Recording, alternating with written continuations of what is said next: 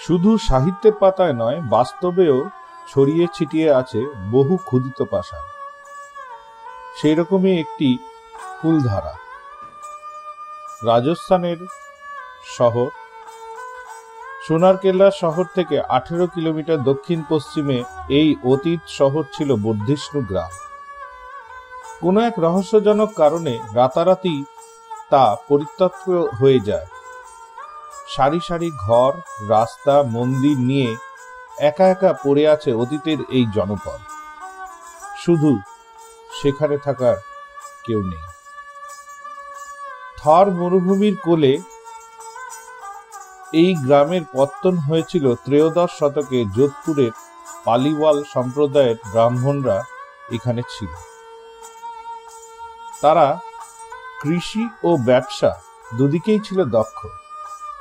পালি থেকে এসেছিল বলে তাদের বলা হতো পালিওয়াল ব্রাহ্মণ। আঠারোশো নিরানব্বই সালে রচিত বই তারিক ই জয়সালমের এ উল্লেখ আছে কুলধারা। সেখানে বলা হয়েছে, করহন নামে এক পালিওয়াল ব্রাহ্মণ এখানে প্রথম বসত তৈরি করেছিলেন গ্রামের ধ্বংসস্তূপে পাওয়া গিয়েছে তিনটি সমাধিক্ষেত্র। পাশাপাশি ছশোর বেশি বাড়ির ভগ্নাবশেষ রয়েছে এখানে। কুলধারা সহ স্থানীয় তিরাশিটি গ্রামে জনপদ গড়ে উঠেছিল। জনশ্রুতি আঠারোশো পঁচিশ সালে পূর্ণিমার রাতে জনশূন্য হয়ে পড়ে সেগুলি। রাতারাতি কর্পূরের মতো মিলিয়ে যায় প্রায় পনেরোশো গ্রামবাসী। তবে কি গ্রামগুলির নাম চাপা পড়ে গিয়েছিল মূল স্রোতে? রয়ে গিয়েছে শুধু কুলধারার নাম কেন পরিত্যক্ত হয়ে পড়ে কুলধারা নেপথ্যের আছে বহু জনশ্রুতি ও কিংবদন্তি। সেই রকমই এক কাহিনী বলে, স্থানীয় সামন্ত শাসক সালিম সিংহ নাকি গ্রামের এক মেয়ের প্রেমে পড়েছিল তিনি সৈন্য পাঠিয়ে হরণ করতে চেয়েছিলেন ওই কন্যাকে। কিন্তু গ্রামবাসীরা এক রাত সময় চেয়ে নেন। বলেন, পরের দিন এলে তাদের হাতে মেয়েকে তুলে দেওয়া হবে। গ্রামবাসীদের ফন্দি বুঝতে পারেননি সামন্ত। তিনি অপেক্ষা করতে রাজি হয়ে যান। সেই সুযোগে এক রাতের মধ্যে পালিয়ে যান গ্রামবাসীরা। পরের দিন সকালে খুঁজে পাওয়া যায়নি তাদের একজনকেও। সামন্তের পূর্ণজর থেকে রক্ষা পান গ্রামের মেয়ে।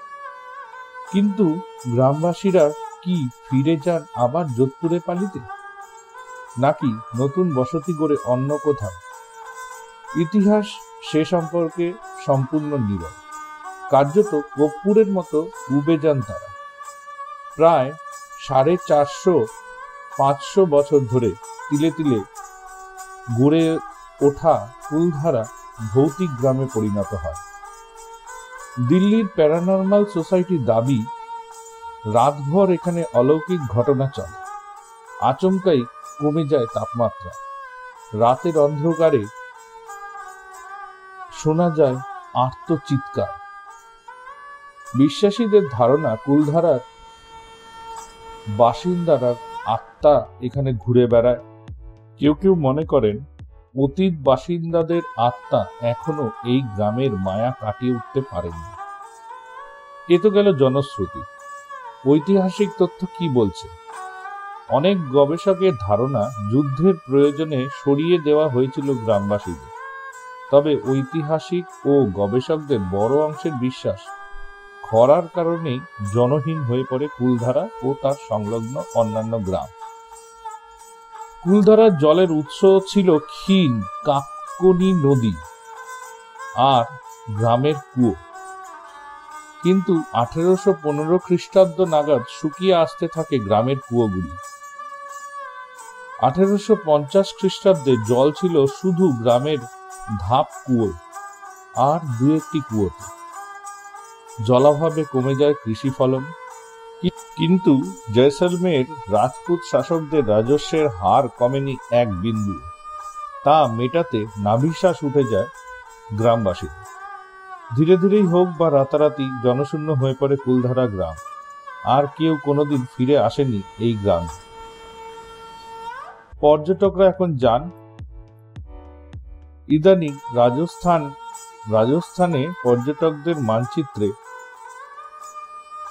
সোনার কেল্লার পাশাপাশি কুলধারা একটি জায়গা করে নিয়েছে এবং এই জায়গাটি দর্শনীয় স্থানের সঙ্গে সঙ্গে ভৌতিক স্থান হিসেবে।